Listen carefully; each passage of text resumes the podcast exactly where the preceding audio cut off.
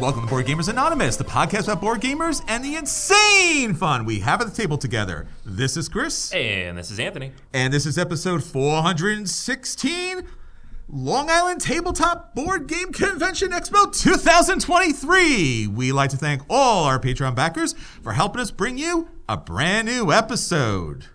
All right, everyone, we are back and we are live at the Long Island Tabletop Gaming Expo 2023. We were having a great time. We're sharing the table with our friends. Anthony, how you doing, my friend? I'm amazing. This is great. This is uh we I mean if you've listened to this show for any amount of time, uh you know that we've we've never done this. Well, no. No, we have done this once. We have done this once We live. did this and, and never again for some particular reason, which we can't state out it's, loud. It's up there. You can go listen to it. It's a it's a trip. Um It's because of legal. We can't talk yeah, about that. yeah. So it's been about 400 episodes since we've done this live. but it's been a blast. We've been here for a couple days. Uh, yesterday we had an opportunity to kind of uh, we ran a couple panels. Yes. So we were talking about you know board games in higher education, board game academics, which we talked to all of you about a few times, um, and today we get to do the full podcast. Absolutely. It's so awesome. yeah, no, it's been a great time. We've had some great audiences, and again, talking about practical applications of tabletop gaming and all the great things they can do for students has been a lot of fun. And then the great presentation that we did in partnership with Guardians Mental Health and with our friends from Geek Therapeutics, talking about again all the great things tabletop games can do for those that are in need, building communities, building up oneself, and just building a little bit of a better world. Yeah, and Will was there. Will was there. Hey, Will. Hey, he's, he's out there. He's here now too. Will had to do pr- two presentations back to back, so we're gonna we're gonna rest his his uh, voice for a moment. yeah, yeah, he gets a break today. Uh, with that said, let's get on to the episode. So again, we are talking about having a spectacular time, our first time at the Long Island Tabletop Gaming Expo, and it has been so incredibly just powerful as far as all the people that have been here. So we wanted to give you the opportunity to meet some of the people who have been here and the people who've run this great show and the, the charity organizations that are doing so many great things to help board gaming and people in need. So with that said, we're going to jump over to one of our friends who you've heard previous before, Dave. Hey, Dave. Hello, how are you? We're doing great, Dave. We're so glad to have you here. I mean, we talked about this for such a long time, and now we're here in person. that's right. That's right. Uh, thanks for having me on your podcast uh, previously, and I'm just like so excited that you guys are here uh, to check everything out. And uh, next year's even going to be bigger and Ooh. better. And uh, the board game room was rocking. So uh, and uh, so we're just uh, so hopefully I'll get a chance to play a game with you guys at some point. That would be Yeah. nice. but you had what yesterday? About 250 plus games played. We ran around 250 games. Now, uh, about 50 of them were Crokinole, uh, Okay. which is an absolute, uh, you know, hot, hot game right now. It is. Uh, it has always been really, but the Brooklyn Crokinole Club has been here, and they uh, they are running games left and right all day long. And then we have a museum where actually about 25 of those games were people playing uh, games like uh, Stay Alive and Senate and uh, the the Ur board game from Babylon and chess, and we have a go. We have a uh, we have a, a student here, an exchange student from Japan, and he has been teaching Go. Like every twenty minutes, he gets somebody else to teach Go. It's crazy. So No, it's been a, it's been a wonderful experience, and again, thank you for sharing all your expertise. And again, mentioning Crokinole, there's only certain games that really get played at conventions because they are that vast or that expensive. So a, a big shout out and appreciation to the Crokinole uh, Crokinole group because again, I don't think we would be able to play those without them. So yeah, you know, like uh, we talk a lot about gateway games, and I, I told my staff, I said, if somebody comes up to the table and says. What are these games? I don't know anything about them. I said, send them to Crokinole.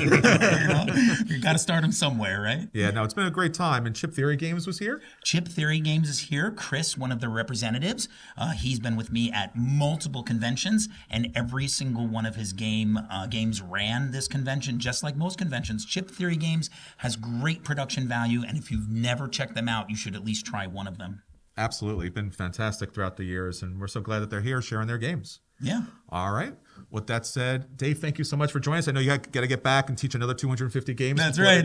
I don't teach them all. I do have a, do, do have a team, but I did teach about 25 games this Oh, And weekend. again, we want to thank all the volunteers, the staff here, Courtney especially, who's Yes. organized this event, Joel, and the incredible crew, Brian, and everybody here Joe. I mean, there's so many people. Thanks again. This is we've been to so many conventions, and this has just been outrageous, and we really enjoyed our time here. I think with all of uh, the panels and the guests that you bring, like the mental health uh, panel and everything like that, I think it's been a great addition to our convention. Yeah. And I can't wait to uh, have you next year too. Great. Thanks so much, Dave. Take care. All right. With that said, um, we've been talking about this a while. We do charity events every year. We support nonprofit organizations. Tabletop gaming brings and creates communities, and those communities and those organizations that do it best, we always try to bring them on, bring t- attention to their cause. And this year, we are working directly with Guardian Mental Health, and we have our friend Matt here. Hey, Matt. Hi, how's everybody doing? Good, Matt. So. Tell us a little bit about Guardian's mental health and what you all do, and maybe a little bit about yourself as a gamer. Yeah, absolutely. Um, so, Guardians Mental Health is a uh, 501c3 nonprofit that was born out of the tabletop video game pop culture world with a primary goal of spreading and promoting positive mental health resources. Um, one of the ways that we do that in particular, we have more of a internet presence than I think a physical one at this point. But obviously, as we attend conventions just like this, we're looking to increase that. Um, we have a wide array of resources available. We have various programs for both um, streamers who stream, whether it's tabletop or video games, um, as well as just those who enjoy playing games.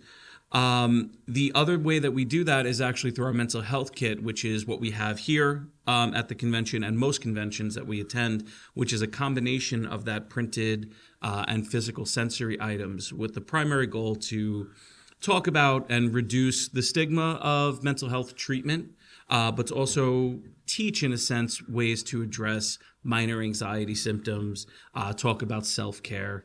Uh, what I will say is, and I, this is the disclaimer I always give, we're not the replacement for therapy by any stretch, but more so supplemental and tools to use in your own treatment if you are in or need, I should say. Absolutely. And, and again, wonderful organization. Uh, the presentation on gaming across the spectrum, we had Joseph join us. here. Yeah, yeah. And we, we're going to make that presentation available for everybody because we want to let people know all the great work that you're doing. Awesome. Yes, I again apologize I couldn't be there. I was at a Rangers game, and I say that out loud, knowing that I'm in Long Island. So I apologize. Uh, um, but I mean, they win, and I'm not a Devils fan. So, There you go. but um, but no, and uh, Joe is our is our CEO uh, who founded the organization, I should say. Um, and yeah, I heard he, you know, everything was really great yesterday, and I'm glad it's going to be available. Absolutely. Yeah. Yeah. We're really, and, and Matt, we need to have you back on. uh, Yes. So we can have you on as a guest for the whole episode. Absolutely. Because there's so much game stuff to talk about, so many great animes, video games, board games. Yeah, offline we've had a very good conversations about anime, and I think we need to explore that a little bit more. Definitely. So again, there's going to be some really great content coming up. Again, Matt, thank you and your organization, Joseph, especially for the tremendous effort he made to be here and to let everybody know that there is hope. There are people out there as a community, and Absolutely. you are not alone. And I think that's your message. That most is of all. absolutely. All Thank right? you. So Thank stick you. with us, Matt, for a little bit longer. Yeah. We're, we're- again, we're really just blown away again that we get to meet so many wonderful people at these conventions. And one of the great people that we got to meet is Chris from Board Games for the Better. Chris. Hi. Um, so yeah, so my name's Chris. Uh, we started this organization, Board Games for the Better, uh, last year in February. Yes. Uh, since then, we've given out over 600 games to Whoa. kids in foster care, uh, families dealing with housing insecurity, domestic violence, uh, and even people who have lost their homes in wildfires out on the West Coast. Wow. Um, so what we're trying to do is give games to communities that we think can benefit from that mo- uh, mental and social engagement. Sure. Um, we did uh, holiday events last year where we met with foster kids that were able to pick up as uh, three games apiece uh, and they take them to their homes. We've seen a lot of organizations that when we give games to them, they hold on to the games themselves. So when kids move from house to house, they don't have something like that to take with them. So we gave them games during like a back to school event that were theirs to keep and bring to them where, regardless of where they were going. Um, and they were really excited. Uh, they got whole new school supplies and they were able to bring those new games with them to those homes. Wonderful. Um, we've also been helping out uh, a lot of. Um, oh, geez, what, what are the organizations? uh, we're helping Children's Aid. Uh, they were using these games to help with children that were going back to their biological parents. Sure. Uh, they were having them monitor them play these games and then using those findings in court to see if they can go back to their parents. Yes. Uh, so it's just really cool seeing how these games were able to be used in ways that we didn't expect. Uh, and it, they're using these games to fit their needs, and it's it's wonderful. Um, we're really hoping that uh, we kind of expand this in this year. We want to get to people who are in elder care. yes. Uh, they are in dire need of like entertainment whenever they're there for their long stays. Uh, we want to try to bring these game days to them with volunteers, so we can kind of have that engagement with them at least like once a month if we can do that. Excellent. Yeah, so it's been it's been awesome. And you've had some really good relationships, a lot of board game companies supporting you, and a lot of great raffles. I know you had Yeah. Frosthaven that just went. Yes, And again, great games, great people. Support them. They're on Patreon. Mm-hmm. Best place to probably find you out there. Yeah, Anywhere so, else? So you can find us on Patreon. Um, if you search for our link tree as well, uh, you can find us there. Uh, we have a PayPal link that people can donate to as well. We also do take uh, new and used games that people want to donate that they want to cycle out of their collection. Sure. We'll rehome them to families that aren't able to afford them themselves. Uh, so we can kind of spread that around because people are always buying more games. We want to make Wait sure a minute. I that- don't know nothing about this. Nobody here. Uh, so yeah, so people whistle. uh, at PAX Unplugged actually, we went to the math trade there, and there were a bunch of games that they weren't able to trade off there Sure. that they donated to us, and we Wonderful. ended up filling up two cars worth of games that we brought back that we've been donating out. Excellent. Yeah, it was really cool. Um, and we had what, Deepwater Games donated uh, like over 80 games at PAX. Excellent. Uh, Great we people. got Frosthaven when we were there. Chip Theory Games gave us Burn Cycle, and they Ooh. actually gave us a copy of Too Many Bones today to raffle out. Nice. Uh, so those are the two big prizes we have for for today. Um, and Exploding Kittens has given us a lot of games of uh, cat and mouth, Exploding Kittens, um, uh, Mantis, their new game. Yeah. No, it's been awesome. We've been seeing a lot of support from different organizations and different board game companies. Thank you. Great. Mm-hmm. Well, thank you all for your work. We really appreciate that. All right, so let's get on to the episode, everyone. But before we do, uh, just a shout out to our audiovisual engineer, Brian. Brian Funk, who who runs on his podcast, and again, if you are big into music, you should be listening to his podcast, Music Production Podcast. It's on anywhere that you find podcasts, so definitely check it out because the great sound that you're hearing today and the challenging situations, all thanks to Brian. All right, everyone, thank you so much. Thank you. Thanks, everybody. All right, Anthony. So what's up next? All right. So this time of the show is when we look at. Wait, that's us. Um, I know us. Yeah, yeah. We're the people who do this thing. Yeah, so everybody- anonymously though. yeah. So everybody at home, I will do my best not to just reference the slides without saying what I'm looking at, but we have slides for the people in the audience. Yes. Um, anyways, we do the question of the week. We ask everybody on our Facebook, on our Twitter, on our Patreon, on our Discord, um, a question. We do. Some questions. Sometimes I ask two questions just to because I have more ideas. Jeez. Um, Pushy people. yeah, and so then they answer them, and we read off the best and most interesting answers on the show. Yes. and dis- discuss what we would do. in it's that true because our situation. listeners are very smart people, smarter than us. almost always. Yes, Yeah. truly. Uh, so this time around, and this came out of the conversation we were having a couple weeks ago about through the ages uh, when we did our bracket, because it lost in the bracket because specifically, I would, I think, and I quote, I'd prefer to play the digital implementation. Ooh. Right? it's too long at the table, um, and some people gave us grief. So I asked everybody, well, what games would you prefer to play? Sure. A digital implementation of. Um, whether for speed of play, aesthetics, something else entirely. Yes. And you know, some people even said through the ages. So you know what? it's not just me. um, so we got a lot of good answers. Uh, Martin reached out. He said Carcassonne and Cottage Garden are my go-to digital plays. I can play them on my phone, knock them out pretty quick, especially with polyomino board games that require sorting and are table hogs. Quick setup. All right. Yep. So I think quick setup is probably the most common one people say. Um, Drew mentions through the ages because Through the ages. we're Yep. friends like that. Uh, he also men- mentions Praga Kaput Regni. Ooh. It's very nice to play online, which I didn't even know was online until I got his comment. And then I was like, oh, now I need to go play that. It's great. Thanks, Drew. Um, Robert mentions Hanabi because it's much easier to avoid seeing your own other people's cards. That's true. yeah. You don't give away the little expressions and things Yeah. You can't cheat as much. So, as much. yeah. Sure. And, and you know what? You are cheating. Okay. If you say you're not cheating, you're cheating. at You're the pulling game. 25s. There's something wrong there. Yeah. Um, Castles of Burgundy, love the mechanics and can easily get a 30 minute game in before leaving for work. Absolutely. Uh, I would agree with that. Uh, Tim mentions Can't Stop. So, such a simple and quick game is so much quicker and simpler on an app. Love to quickly tack on a game of the BGM, BGA implementation at the end of a larger gaming session. Nice. Um, and then uh, our friend Ryan mentions both Board Game Arena and Yukata and Tabletop Simulator and Tabletopia. Ooh. So he's just everywhere. He hit everything. Um, he wins. Yeah. So and then says all that and says, I don't actually think I prefer any game digitally over physical play. It's like, okay, Ryan. So There you go. um, yeah, I don't know. For me, it's funny. Like sometimes I'll go through a streak with a game and I'll I'll really get into it online and then just completely burn myself out and not play it online for years. Sure. Uh, Through the Ages is the only one I consistently come back to, I think, and play online every couple weeks because I really enjoy it. I know I'm not going to play at the table, uh, and it just the app is so so good. Uh, if I go into board game arena, it really depends on who I'm playing with, if anybody. Sure. But you know, and maybe the quicker games that I, you know, that you can play in five ten minutes on there. Seven Wonders on board game arena is amazing because you can always find a table and it Sure. plays really fast and it's a fun game um, that I don't actually play at the table very often. Yeah, it's hard. I mean, I think the online implementations work for two reasons. One, like you mentioned earlier, you can actually get it to the table.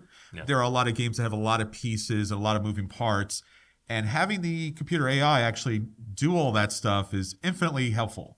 So that makes life a lot easier if you're playing Caver- Caverna or Agricola or any of those gigantic games at the table, especially you mentioned about through the ages. And then the other side too is games themselves that just are better in the digital version. So one of the games I play a lot in person is Wingspan.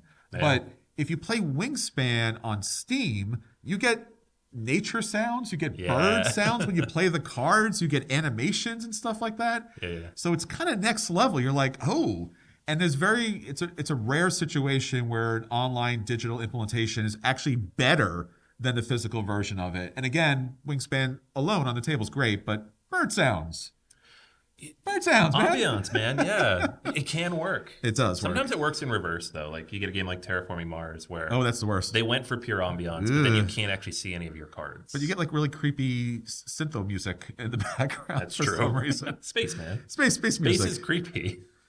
In space, no one could hear you play really 80s digital tunes in the background, I Yeah, guess. yeah. All right, so that's everything for our question of the week. Uh, typically, this week we usually get to the acquisition disorders where we talk about the games that obviously we want to get to the table, but since we've been playing so many games at the table, it's really hard to talk about at the moment. So let's skip the acquisition disorder this week, Anthony. Let's get right on to the games that have been hitting the table, the at the tables. We'll let people know if those games are a buy and they should run out and pick those games up. If those games are a play and they should sit down and play them. If those games are a dodge and they should avoid them or if those games are the dreaded burn and you know seriously just no reason to play those man just saying. Yeah, yeah. I love how we say that every week, though. Like for everybody here, we say that every week. We don't we don't burn anything. uh, it's been a long time. uh, there was that one time I think we need to go find one just to do it. Just- it's like it's like trademark. We have to protect it. You got I to keep think it so. operational. If we want That's- to say there you burn is go. a thing, we got to use it. true true true So, anyways, I guess that's a spoiler. We like the games we play this week. oh there you go Um, so, uh, first up, I'm going to talk about Acropolis. This is a game from uh, Gigamic Games, designed by Jules Masseau, and it's a relatively light tile placement drafting game Sure. um, that we played a couple weeks ago. Uh, it you have a tableau you're going to build in front of yourself, and it like when I first played it, uh, I what did I compare it to? Number nine, yeah right? Like the stacking. yes So you you're going to start with like some stuff in the middle, like a starting space, and then you're going to draft tiles from a, a market, right? Yes. So each turn you're going to draft one, and then if occasionally you get to draft a second one, depending on who goes first. sure Um, and you're going to place those. You just slot them into your space, right? It's pretty basic tile laying rules. It just needs to be next to another tile in some capacity, right? It can't hang off the edge of anything. That's basically it. Um, but on each tile, you have a bunch of different types of buildings, right? And so it's it's like ancient Greek themed, so it's like a civ builder type of thing. Um, but honestly, it's just you're looking at the colors mostly. yes I felt like. So you have parks, you have like temples, and there's residences and like commercial buildings, like the usuals, right? Which are the usual colors that you'd expect on top of everything else.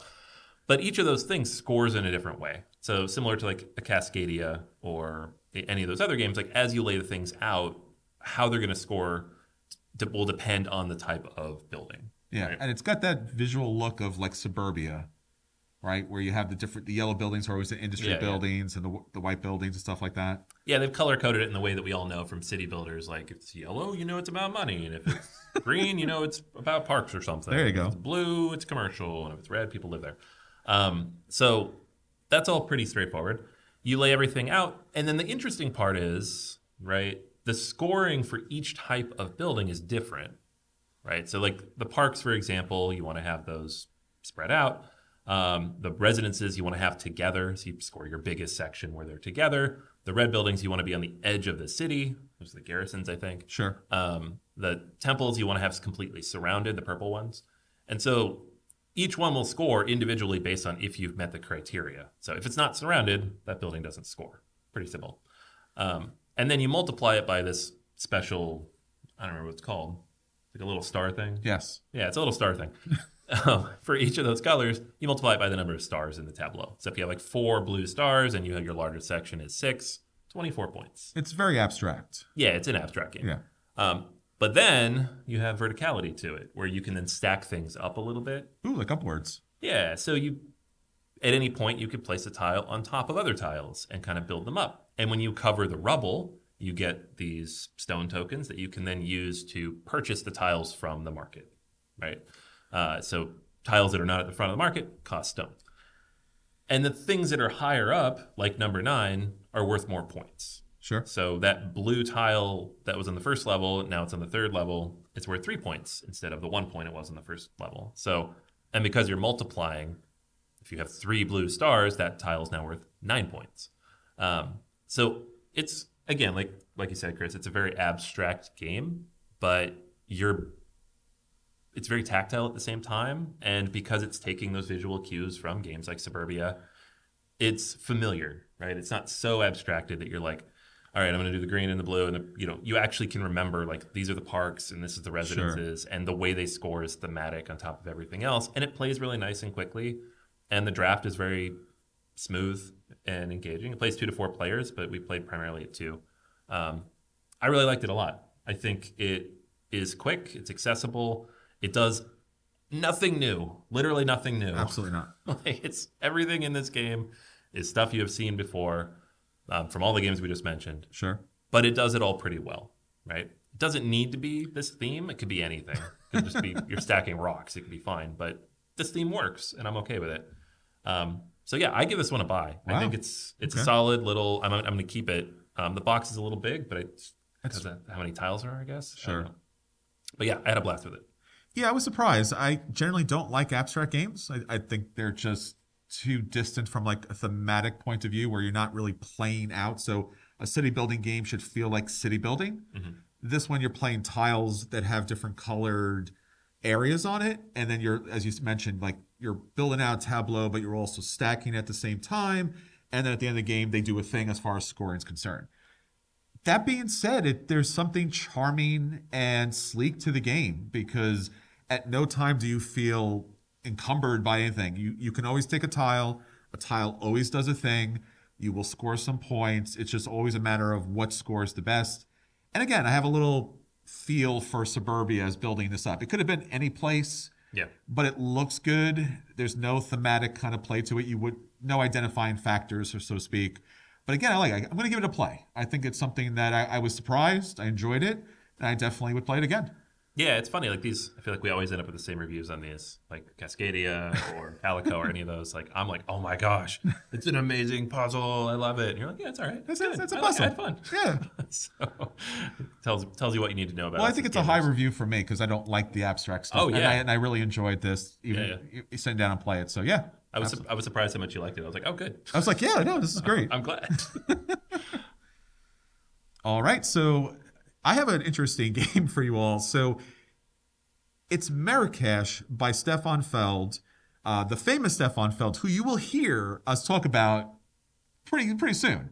yeah. Uh, but I, I need to kind of preface this whole conversation with the fact that if anyone out there is a Stefan Feld fan, or if you've purchased any number of, of their games, you're probably pretty much aware that there was this huge Kickstarter situation where Stefan Feld took his original games, changed the theme to cities, and then created some individual unique games on its own to kind of stick into the pack. Marrakesh was the one that was a unique original game that he had not published before. It was also the biggest, most expensive game as part of his city collection. You could have bought on Kickstarter 2.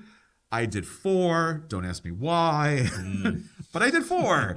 and you could buy them in advance. They came rather late. They were at all the conventions and they were available for sale. There was a lot of problems and issues. They recently ran a second Kickstarter with another two games, which I did not back because it seems like for whatever reason they were having problems with their production. So they brought down the production level of the games but kept the price. Yeah. Not a fan of that. No, I wasn't even a fan of the price in the second campaign. So Yes. kudos, kudos to you, man. Well, someone's got to do it. And, and again, Stefan Feld, you know, if you don't know him, he's kind of like the king of the point salad games. And if you're not familiar with that kind of concept, it's basically all about no matter what you do, you're going to score points. So point salad, that's yeah. the thing. I love point salad. It's it's funny because like my game group back in Pittsburgh, this was like if you said something was point salad, that was the worst thing a game could do. Which is weird. And I would always be in the corner, be like, yeah, but I like Stefan Feld. It's fine. Stefan Feld is a big thing, especially here. They used to have a, a Feldicon Yeah. not too long ago. And you got to meet Stefan Feld. I did. Yeah. No, it's, it was at Gen Con in 2019. Yes. Yeah, the year before we couldn't go anymore. Um, so, uh, no, he was great. He was really, really nice Yeah. and extremely tall, Yes. He's a Taller very than tall you, man. which is which is very tall. significantly taller than me. Yeah. Did Yeah. you show him the tattoo, the Feld tattoo you got? Oh, man, you know I'm self-conscious Oh, about that. all right. Nonetheless. All right, so let's talk about Marrakesh. So Stefan Feld here, since these are point salad games, they're not significantly thematic as far as how they play, but they do offer a really interesting gameplay option. So this is a city building game. So what you're going to be doing in this game in order to kind of like utilize the city in the best way possible is you're one of these influential families that are activating different spots in the city to get resources and to gain special abilities. So again, you got a really interesting dynamic part as far as a cube tower is concerned, and you got cubes. So if you ever played Stefan Feld games before, there's cubes, they're colored here, they're cylinder shape, and basically what you're going to do is you're going to drop them down a tower, and then the tower is supposed to catch some of those. Keyword supposed to. So in order to kind of randomize what actions you can take. Now, those little cubes are Keshis. They're they're citizens of Marrakesh. That's a made-up word for the game. No such thing as Keshis, but nonetheless, you're dropping cubes down a down a, a cardboard tower, and you're hoping that they'll actually stick. Um, there is ways to fix the tower to make that a little bit better, but generally that's still been a problem with the game. But basically, you are playing three rounds. You have four different actions because you start the game with all different color keshis. You're going to grab a handful of them, and then you're going to place out three assistants on the board in these different sections. So you have a main player board that has all the different areas, spots for the assistants, and spots for the keshis. You'll hold the you'll hold the keshis at hand. You'll show them everybody else, and that compile of keshis goes into the tower, gets mixed up, and in theory, Yeah. in theory, it gets some of them get held back, so that means later on you have different actions. Which is a great idea. It is a great If idea, it worked. and it's very similar to Amerigo. Amerigo had the same kind of concept where the cubes came out. Depending on the number of cubes, you got more power. Yeah, except it works there. Yes. So now, once you get those down to the bottom, you pick one or two of a single color. You add that to your tableau. And then what you'll be able to do is put it on the different colored sections. Now, different sections do different things, but basically, what it's doing is powering up those sections.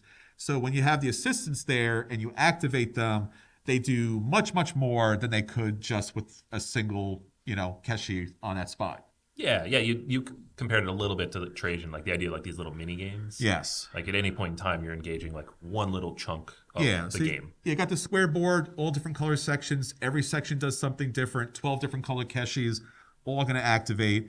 There's plantations. There's a mosque track. There's a palace track. Uh, there's an entertainer track. There's just a whole bunch of tracks. Rivers, madrasa track, and basically what you're trying to do is again because it's a point salad game. You're just trying to score the most points possible. Now, certain sections do things a little bit better. Collecting dates is important because dates are a resource. Money is a resource in the game, water is a resource in the game, and basically trying to complete as many of those sections as possible gives you 10 points at the end of the game, which is good. But also, if you go out to the Oasises, they're going to give you special s- bonus scoring at the end of the game if you match their particular condition. So, again, you're scoring points for everything. You need resources because at the end of each lap, each round, then you're going to have to pay off the people that you're working with. So there is kind of like that danger mechanic as far as trying to collect as much resources as possible. So if you enjoy cube towers that don't really work, but are very colorful, very dynamic, lots of opportunities to score lots of points, and a lot of tracks because it's a Feld game Many tracks. many many tracks so marrakesh i purchased this through the kickstarter at extraordinate rate Yeah, you did. it came with the deluxe edition so you got a lot of fancy little pieces that come along with it it is still a light buy for me i, I still like the game enough to, s- to be happy that i purchased it because i think at the end of the day it's easy enough to play that you could just be like hey pick a color throw it in the tower pick some stuff up do a thing you don't have to worry about complex strategies until stuff happens later. Yeah, I guess I don't disagree with any of that. Um, it's an interesting game for a few reasons. I mean, I keep making fun of the tower. Yeah, it doesn't really work, and we talked at length at the table about why it doesn't work. Sure, It's probably just because they made these things cylinders instead of cubes. they did. They they roll. So you know, we got it to work a few times, like trying different angles of where to drop it. I guess you could reconstruct it. Someone will design a new one and 3D print it That's on true. Board Game Geek, and we'll all have a solution. That'll be great. Well, we had uh, Jen and Martin were nice enough to kind of play along with that because Yeah. that's that's a challenging situation when you think that thing's going to happen and it doesn't really happen, and that really alters how you're going to play the game, and that's not fun. Yeah, Well, the, the, the problem with it is if all the cubes come out, player order becomes a significant issue. Yes. Like you're at a major disadvantage if you go third or fourth because you're getting fewer cubes for the first few rounds of the game. Sure. If it catches things, then it's random, and that's not really a bit, as big of an issue. So it's like my biggest critique during the game was that because I was going fourth. But it's hard to say that's. I mean, it's a production problem. It's not a design problem. Yeah, and you came in second in the game, Yeah, no, it worked out in the Yeah. end. It was- just wasn't fun for Sure. the first like 40 minutes. so I think we do it as a caveat with this game is that they got to fix the tower. They got to fix the tower. Yeah, and they have a retail version they just announced where they edited it so it's going to come in a standard size queen box. Oh, I don't know how that's going to work with the tower, but it looks like the board, the player boards are much smaller. sure. Um, and you have like these little cube tracks instead of like the big sprawling thing that you have for your little mini games. Um, I liked all the mini game stuff. I thought it was fun and interesting. Yes. But yeah, the cube tower was a problem. The game did run a little long. Um, you take similar to like some of his other games like Castles of Burgundy, you take like almost 50 turns in the game. It's a lot. Playing with four people, that's a long game. Um, I don't care what the box says. So it it's going to go long unless you really really know it well. And yeah, it's a little fiddly because of all that. Yeah. So it's it's a play for me, like a lightish play. Sure. Um, I'd play it again. I want to play it again, Yeah. especially if we can figure out that tower. Yes. Um, So if but you're- it's it's not up there with like hit the best of the best from him for me. Ooh, hold on. You can't tell that yet. Well, that's true. it's a great game. It's something you should definitely play. If you're thinking of buying it, I would wait a little bit to until they s- work out some of the structural issues. But it's a good game to add to the Feld collection. yeah, yeah, or play. All right, so that's everything for our at the table. Now on to our feature review. So our feature review this week is going to be shocker, Stefan Feld. We just talked about him. He does all the fun point salad games, Euro games that are really dynamic, fun to play, good. I wouldn't say entry level games, but games that you can certainly get to table with a lot of just like entry level gamers. And we're going to do a really fun kind of list to put together. Uh, everyone here is going to be able to follow along, and we're going to rank these games. Yeah, we've, we've done this before um, with Uwe Rosenberg's games. You can actually find that on YouTube if you're interested. Um, back when we, so we, we've run periodically over the years, we've run BGA Live, Yeah. which is uh, our Twitch show. Aren't we of- BGA live in right now? We are, I guess, yeah, this is BGA Live. We are BGA. This is live. Uh, but we did uh, Uwe Rosenberg games, um, and this was mid pandemic, so it was definitely not in front of an audience Sure. of people. They were online. Um, but we use this tier making thing. You've probably seen these before on YouTube, and it's fun because we don't always agree, especially that one. Oh, boy. I don't know if we'll disagree as much on this one, but that one, But we have a studio audience if they, we need to break some ties. that's true. um, but But with the Rosenberg one, there's some pretty significant disagreements at the top of that list. It's it's fine that you're wrong. It's no, fine. it's- I'm, we're both wrong, is what we've established. I'm, okay. if you go to the comments, everybody's like, "You're both idiots. What are you doing?" You take your ill-shapen food and we can move on. yeah, I should freaking starve people to death. No, we're talking about Feld games. All not, right. not not, not Rosenberg. Agricola. Not, misery farming. Yeah. Okay. Uh, so so Stefan Feld's games. I did not put every single game on this That's list. way too many games. Yeah, so I it is most of the games, but we, I want to make sure that a we'd played them. We did. Somebody on the list has played them, um, and b some of those games have been out of print for so long or been redone in some way that's just like, well, you can't find it, you can't play it, or if you can play it, it's this other thing now. Yeah. Um, I also only included one of the new City Edition games because it's unique. it's unique. Yeah. It's the one we've played.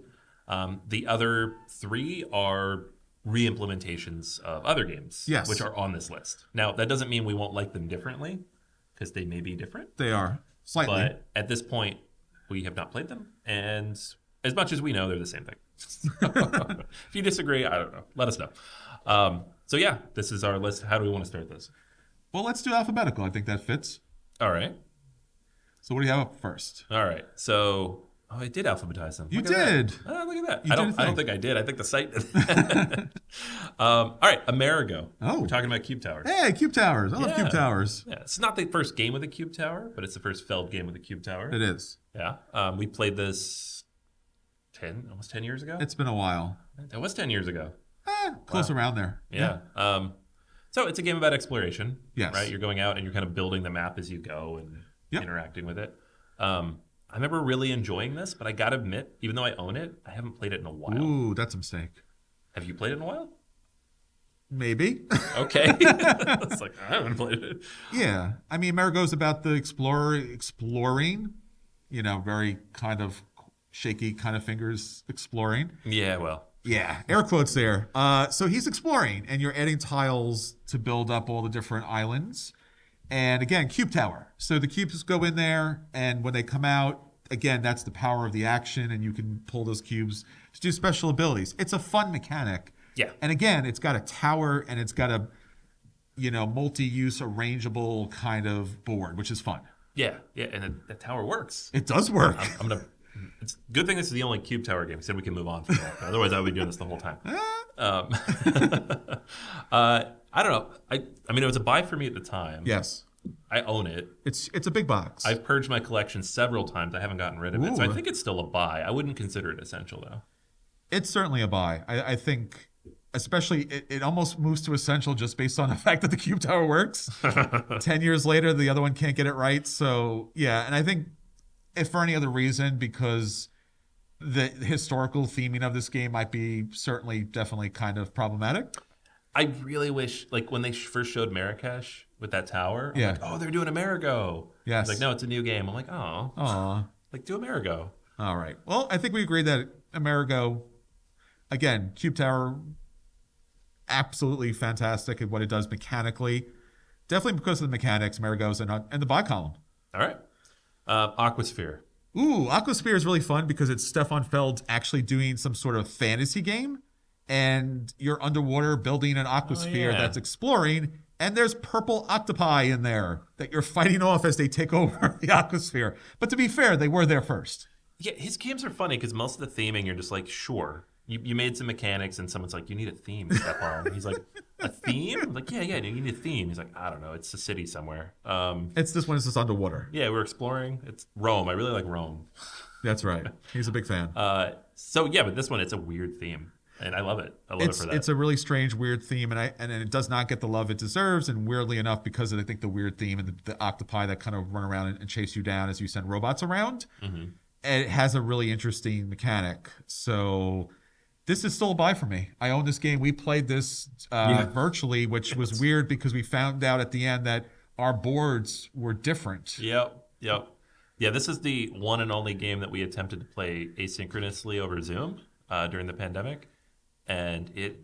I mean, it went It fine. went fine, except for the fact we had two different games somehow. yeah, well, because mine was the original Kickstarter. 'Cause I backed this thing, and then you had whatever version fixed all the typos on it. So, There you go. Um, yeah, I mean, it's still a buy for me too. I hold on to it. I'm, and just for like background, I own all of these Oh, except for Marrakesh. that's ergo the tattoo. Yeah, so I've I've at a certain point I'm like I'm collecting stuff on Feld games because you got to have that one you're collecting, right? Yeah. Um, and this was the one because he has a bunch of games, and it it kind of I don't know. I've, I've reached a point now. I'm like I have too many of these. I got to get rid of some. Well, Amerigo, Amerigo's obviously there because it's still there in my collection, and so is Aquasphere. It's still in my collection. Still like to get that to the table. Let's do it. So it's a buy. Arena Roma two. This was a game that I didn't know existed because it was an early game. It's a small two player game. It didn't Yeah. really get a lot of attention, but it's a really cool battle line game that I, again, I don't think gets enough attention. So I bought this. I was so happy when they did a little mini reprint. So it's still a buy for me. Yeah, it's a funny thing. Like I, I thought it was out of print forever. I bought it on. I saw it on Amazon just pop up one day, and I was like, oh, I guess I'll grab this. Um, and yeah, same for me. I, it's one of those weird things. Like If he reprints it, it's going to be hard. That's the only problem with it. yeah, yeah. Some of these games are not actually in print, so I guess we're making recommendations that don't help anybody. but um, Bonfire came out. I want to say mid-pandemic, so not great timing. Um, And again, this is another slapped on, pasted on theme that doesn't it's such really. a it's a weird one though. It's such a weird theme. Um Yeah. I don't know. It's fine. I played it a couple times. I had fun with it, but it was one of those games I'm like, I guess I'll get rid of it. And right as I said I'll get rid of it, they announced an expansion. they did. And I was like, I guess I got to hold on to it. Uh, so it's a play for me because I, I have played it a couple times. I will play it again before I get rid of it. But it's, I don't know. Unless that expansion blows my mind, I don't know that I'll keep it. Yeah, it's a dodge for me. Um, not not the big fan of it. I think I was really. Ex- I think because I was so excited about the game, that it was when it got to the table, it was just so lackluster. I think we had a problem. Well, now we have a problem here. We don't have a problem. We have a studio audience. studio audience. It's already played Bonfire, but still, they like it. Um, So any any hands for bonfire as a actual play? Oh, sorry, man. not, Bonfire is a dodge. All right, fine. all right, all right. So I'm in the minority. I accept it. it. I guess I shouldn't be that upset. I didn't love it. It was it's more my acquisition disorder of holding on to the game and like maybe the expansion will fix it. Because that ever happens. That actually happens. Like, That's you know. I, I think there's some attic help that we can get for you. That's the thing. yeah. all right, Bora Bora's pretty good, right? I love Bora Bora. Bora Bora is one of my favorite Stefan Fell games, and I just got a city version kind of reprint. Uh, have not played that city version yet, but I really enjoyed it because you get to collect tiles. So you're collecting jewelry, you're collecting shells, you're building up an island nation, and you're also picking what scores at the end of the game, which I think is insanely unique. Yeah, I, never, I didn't really play this much. Okay. I had a friend in Pittsburgh who always wanted to play it. Nobody else did. So it would be the two of us. And we're like, we're not playing this two players. So I like it fine, but it just never really clicked for me. Sure. Um, so for me, it's a play. For me, it's a buy. Okay. Problems again. Anybody out there as far as. Oh, See, our, our friend in the audience, people are on Chris's side. Well, it's a good game. It's got jewelry purchasing and you know island crafting. I think it's it's pretty unique as far as that's concerned. And dice manipulation. Yeah. All right. Uh, next up, I know this is going to be a problem. This is gonna All be a problem. And this this can't just be like who's right. We're going to have to like average it out because otherwise, I'm going to lose. So, Bruges, uh, I don't like at all. Is the best game of all time. This is what you said, right? Well, it's not the best game of all It's time. the best game of all time. Nah, it's not what you think. It's it's in my You're- top ten. and Top it in your five. top 10? It is. Oh you should listen to the podcast. no, this is a bad game. It's a Uh, great game. All right. So for me, this is an essential game. It's multi-use cards, and it's bringing in different visitors to the city. And once you, especially once you get the expansion, the three and four pips on the dice actually do a thing. Except they made like a thousand copies of that expansion and nobody could find it. So saying that is just like Oh. okay. It's still a great For like game. the twelve people who can use the expansion, it's great. okay. still love the game. Uh, you can, or you can play Hamburg, right? I love multi-use cards and and tableau building. It does both of those things and some dice rolling manipulation. So for me, it's essential. For you, it's So dodge borderline burn. ooh, dodge, burl, and burn. Yeah. Oh no. Yeah. we make it throw it in the middle or how do we want to handle All this? right, let's let's do a play. I'll give I'll give you the expansion since that's that's halfway. This is how we make people on YouTube mad. Oh, they they want it to be essential. Feast for Odin and Agricola, like dead center play, and people are like, what is wrong with you? Like, you gotta listen. We disagreed with each other. Jeez. Um, Stefan, where are you when I need you? yeah, come in and defend your game. Uh, Carpe Diem. Have you played this? I have. Okay, It's fine. it's great. It's not great. It's great. It's not great. Yes, it is. That's why no one remembers it. It's just- No, nobody remembers it because they did a terrible job producing and promoting it. well, there you go. That's not the game though. bad production though. Yeah, There you go. took three editions of this game before it was playable, but exactly. that's not the game. That is the game. That's the No, it's not. production. No, that's not Feld's fault. We're talking about Feld here. Ah, but you know, it's still a game. We're talking about the games. We can't talk about the man, the myth, Well, the legend that is Stefan Feld.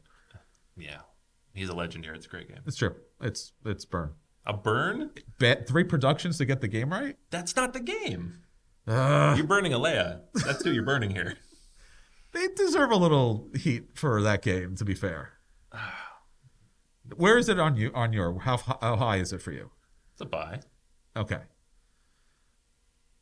Uh, I don't know if I can give you a play on that. It's not a dodge. This is the best game he made in the last like five years. That's not saying much. Yeah, but it's still the last five years. Okay, let's let's stick between the play and dodge. Anyone want to play that game? Yeah. Yes, Jen. Damn it, Jen. All right, so it stays up as a play. All right. Just don't get one of the three versions that was so bad. That's true. Yeah, don't buy an old used copy of this game. Um, we didn't actually mention what the game is either. By the way, we're just That's- like arguing. that's over how bad production. it is. No, That's no, okay. no, no, no. Nobody. Oh, re- that's right. It's like polyomino-ish. No wonder you don't like this. No, thing. no, no. It doesn't seize the day or anything. I'm telling you. seize the day. The scoring mechanism is very clever. It's not even a point silent of a game. Anyways, um, castles and burgundy, the dice game. The dice game. The dice game.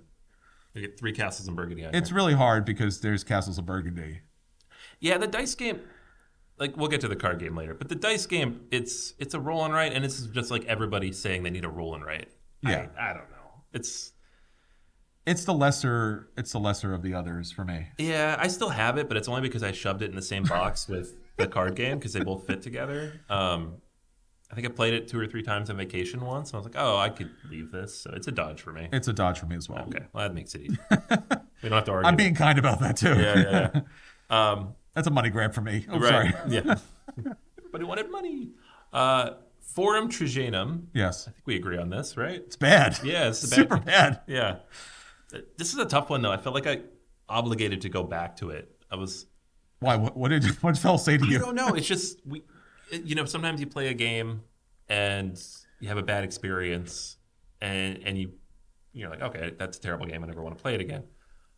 But then you think to yourself, well, maybe it was the experience. No, no, no. It's a bad game. It's a bad game. It's a bad game. All right. How bad of a game is is in question? How bad do you think this is? And then I'll show you why you're wrong. All right, man.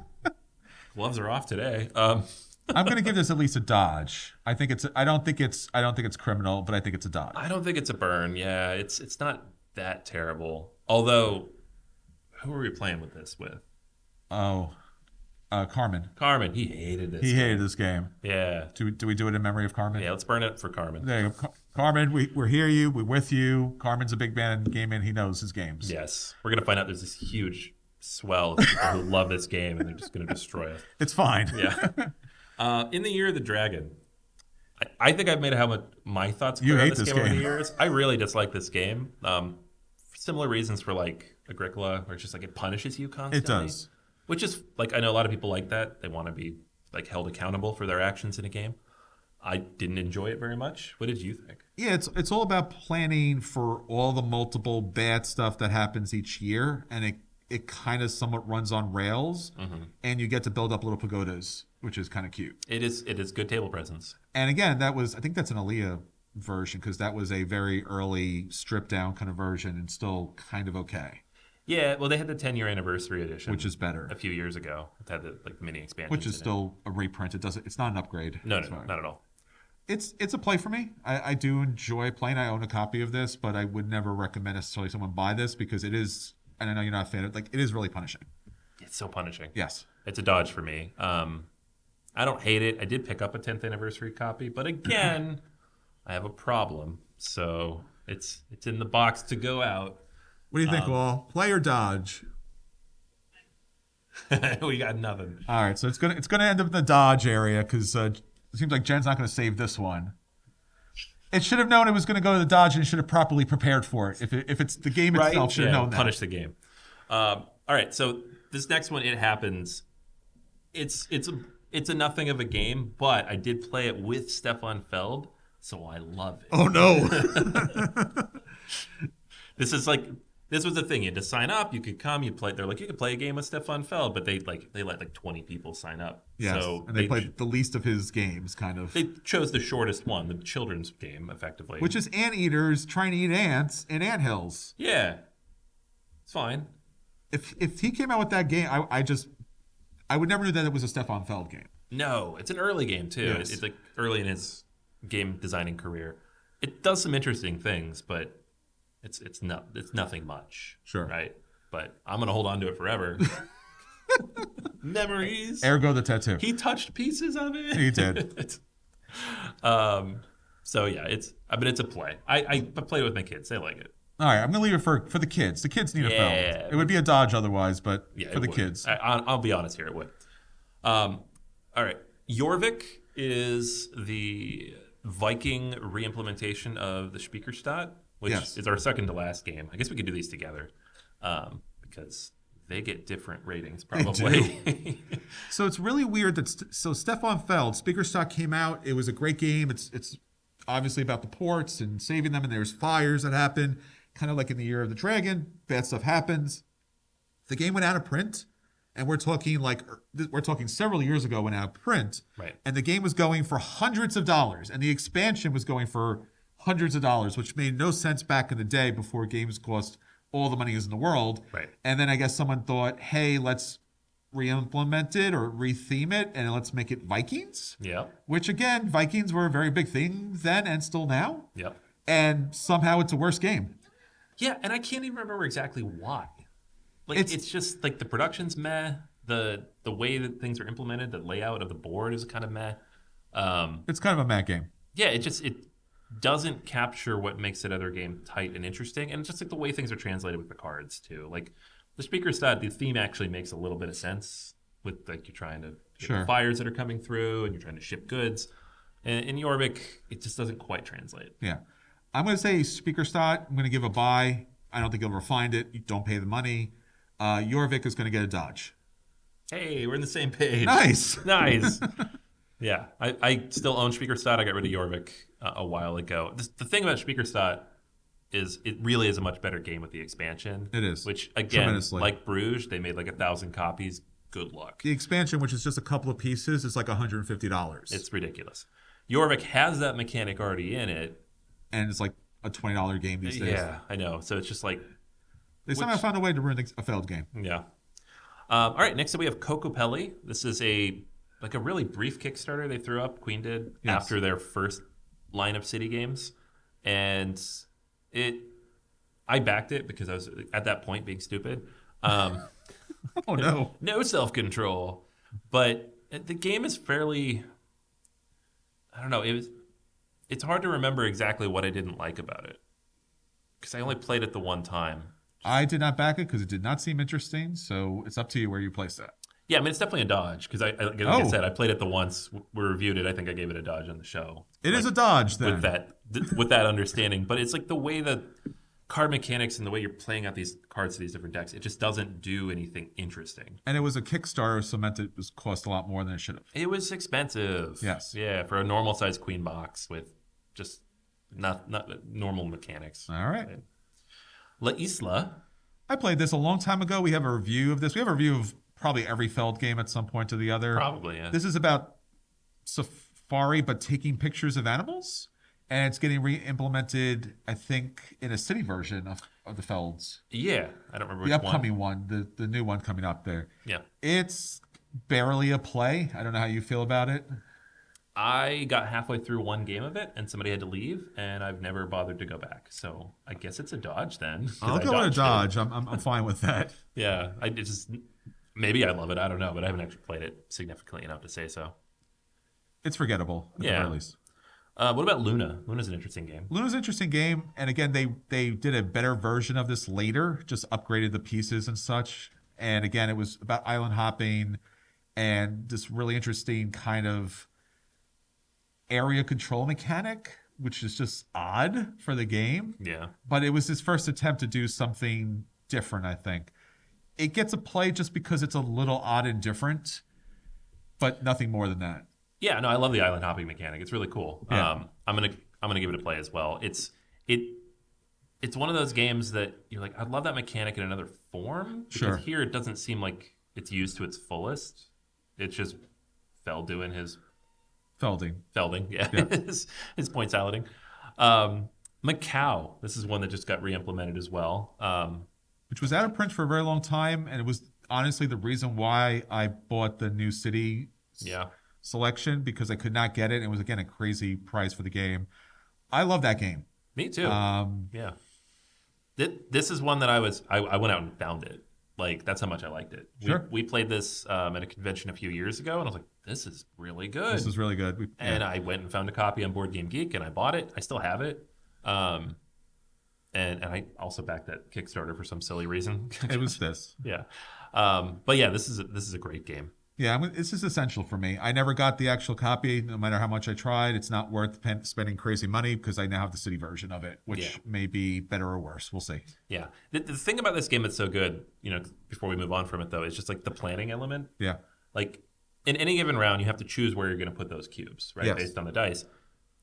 The further out you put them, the more of them you get, but then you're not going to you don't get to use them for a while. So if you need something for the next round, you have to take a very inefficient action. And I just I love that idea of like, oh, you didn't plan well, well now you have to take kind of a ding to your efficiency engine.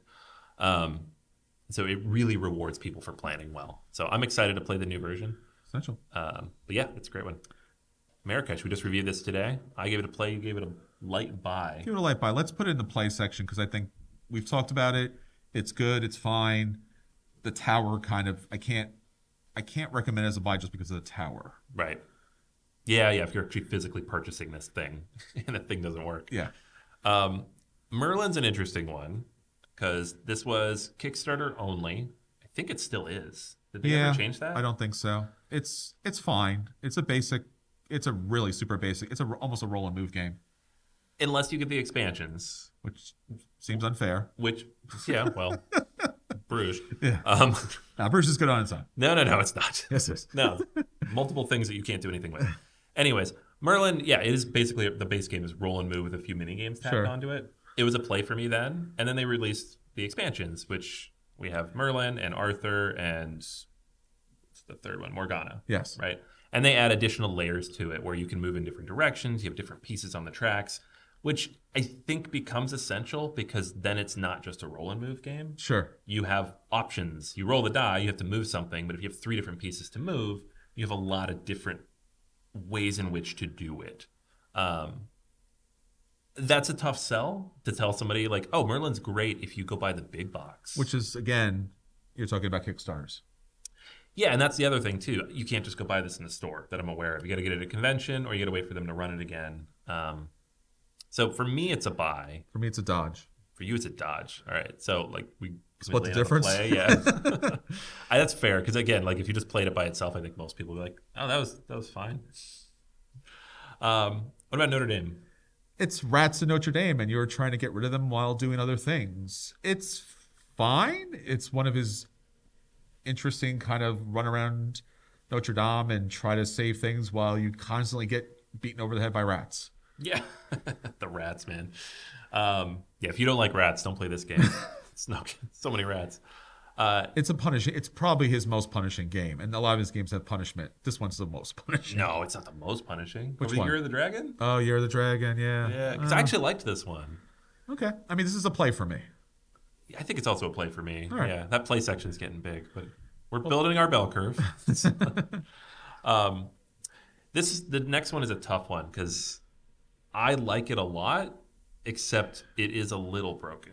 Uh, a- Oracle of Delphi. It's a lot broken. I, I like the game a lot. I own a copy But if you of it. don't know how it's broken and you haven't played it a bunch, it's a great experience. okay. Uh, Just saying, this is unique to us. Yes, yes, yes, This yes. brokenness. it's a beautiful game. It's a lot of fun. It's a lot of different things. It's a lot of gods helping you move around and do a lot of cool stuff like slay monsters and build temples and stuff like this. And it's a race game, which Yeah. it's not pointality at all. You're just trying to reach a certain Which is objective. different for Feld, Yeah, yeah. and that's why it's there's a little brokenness in that kind of race. Yeah. But it's still worth the play for me. Yeah, it's a buy for me. Oh wow. Yeah, no, I really Okay. like this one a lot. I, That's I know it's surprising. busted. I just I don't know how it's busted. I, I don't look it up. I don't want to cheat. I but found it on my own, if that makes Yeah. you feel any better. I'm sure I would if I played it more. But Yeah. I like it a lot. Same. All right. Well, I got you got buy, I got play. Anyone care? Anyone? People Oh, like Oracle of Delphi. Yes, there you go. thank you. um, Pillars of the Earth Builders Duel. This is an interesting. th- We had a couple like little two-player dueling games, and we talked about Arena earlier, Sure. which is great. Yeah. Like, what his, his first one. Um, this one came out not too long after Arena, and it does some interesting things. It's trying to take the mechanics of Pillars of the Earth, Yes. which came out Love those games. Yeah, a lot, it was very solid. Um, and turned it into a two-player game, which a lot of ge- designers do and have done a lot more recently. Um, I don't think it worked super well, but it's fun enough. I've not played it. No, okay, No. yeah, I'd say it's it's worth a play as a, as a two-player game to see what he's doing Okay. early on, but he's done better. Okay. At the bottom of the play, yeah. Yeah, bottom of the play. Like, um, on the other side of that, Revolution of eighteen twenty-eight is not very good. Have not played. Have not played. Yeah, no, this one I picked up because I was excited. I'm like, ooh, a new player, a new two player Stefan Feld game. Um, and it's kind of like a push pull mechanic, and it just, it's not very pretty to look at. And mechanically, it doesn't really do anything interesting or different beyond what he has in like Arena uh, Okay. or even Pillars of the Earth. Um, and occasionally, one of his designs just feels a little underbaked. This one felt underbaked. All right. I'm happy with a dodge there. Yep.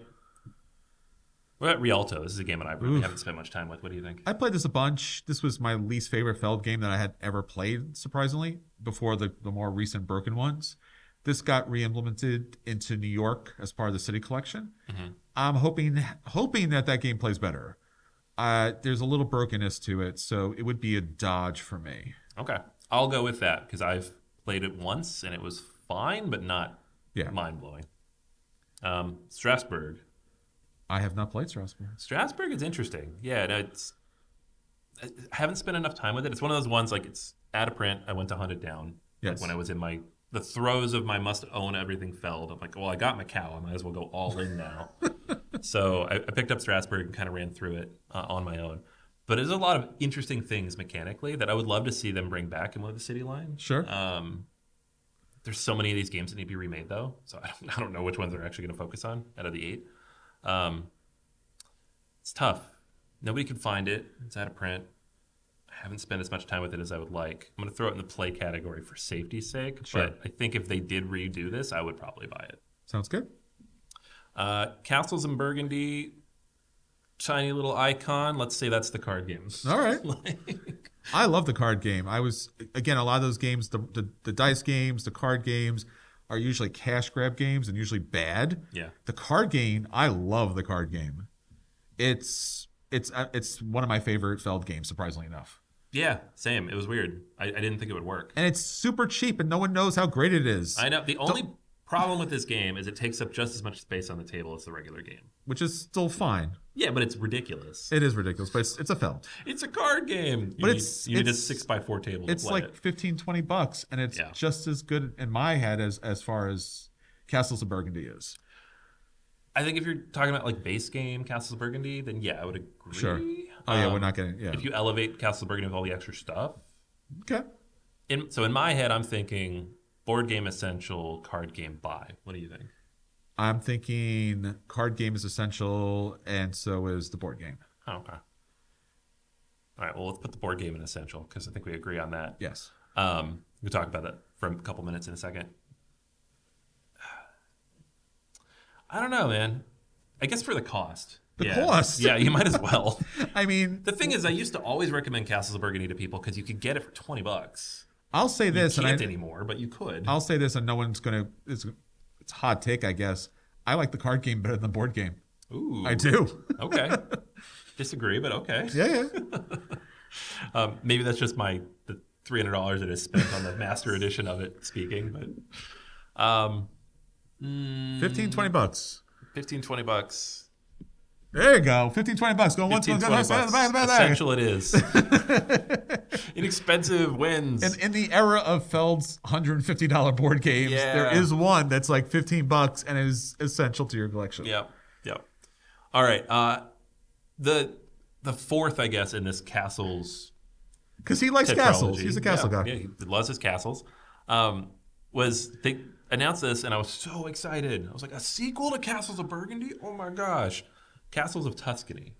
Wah, wah. Yeah, Just- it was fine. Uh, I think if it wasn't his game and I knew that it wasn't related, like it was, it's that thing where you're like you're bringing in the brand and so you get your expectations up. Yes. And then the game that comes out of it, it's a Founders of Gloomhaven situation. Yes. You're like, oh, it's not the same kind of game really, and it's kind of lighter and it's a little more abstract, and I don't know if I like it as much. It's true. I think it's fine.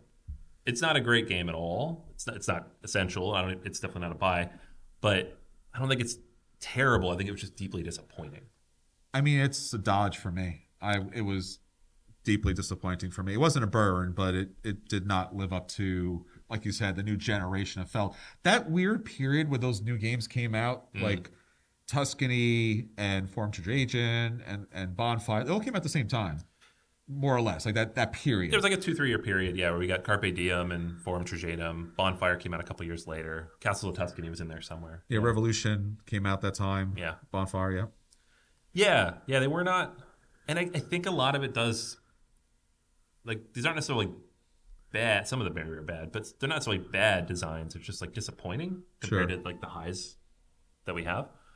Um, It's a dodge for me. I, I'm okay with the dodge. It's I don't remember how I reviewed it. It was either a light play or a high dodge, but no one came back to it. I still own it, and it's been one of those things I keep holding on to. I'm like, I again, I don't know what to do with this game. I, I feel like I should like it. It's doing some interesting things, but it's just, nah. and ironically, the most controversial game on his list, Trajan. I love Trajan. I think it's good. You think it's good? And I'm surprised because, again, people either love it or hate it. Yeah, no, I- There's no in between. it's like, yeah, that's interesting. because it's it's very much Mario Party if it was a Stefan Feld game because That's it- great. it's a lot of little areas, but there's there's no cart part, so that's kind of a thing. Yeah, Okay, you got a s- point salad. Might as well have mini games to go with it. mini games are cool, Yeah. and it's got the Moncala. Yeah, so- my co- yep. So that's also great. So, yeah, all right. This is a, this is definitely a buy for me. Borderline essential. Ooh, so I no. love Trajan. Yeah, let's do a buy. Okay. Uh, All right. Ta-da. We did a thing. Well, All right. So we have only have three essential games, and two of them are versions of each other. Gotcha. Guess we did it right. We did a good thing. Yeah. All right, everyone. Well, thank you so much in participating in our Stefan Feld ranking contest. These uh, decisions are final. Uh, our love and thanks to Stefan Feld and all the great production companies that put that out. Again, thanks to everyone at Long Island Tabletop Gaming Expo 2023. Thanks to everybody again, all the people who participated and was part of this great opportunity and time. Until next time, this is Chris And this is Anthony. and we'll save you all a seat at the Long Island Tabletop Gaming Expo 2024. Take care, everyone. Bye.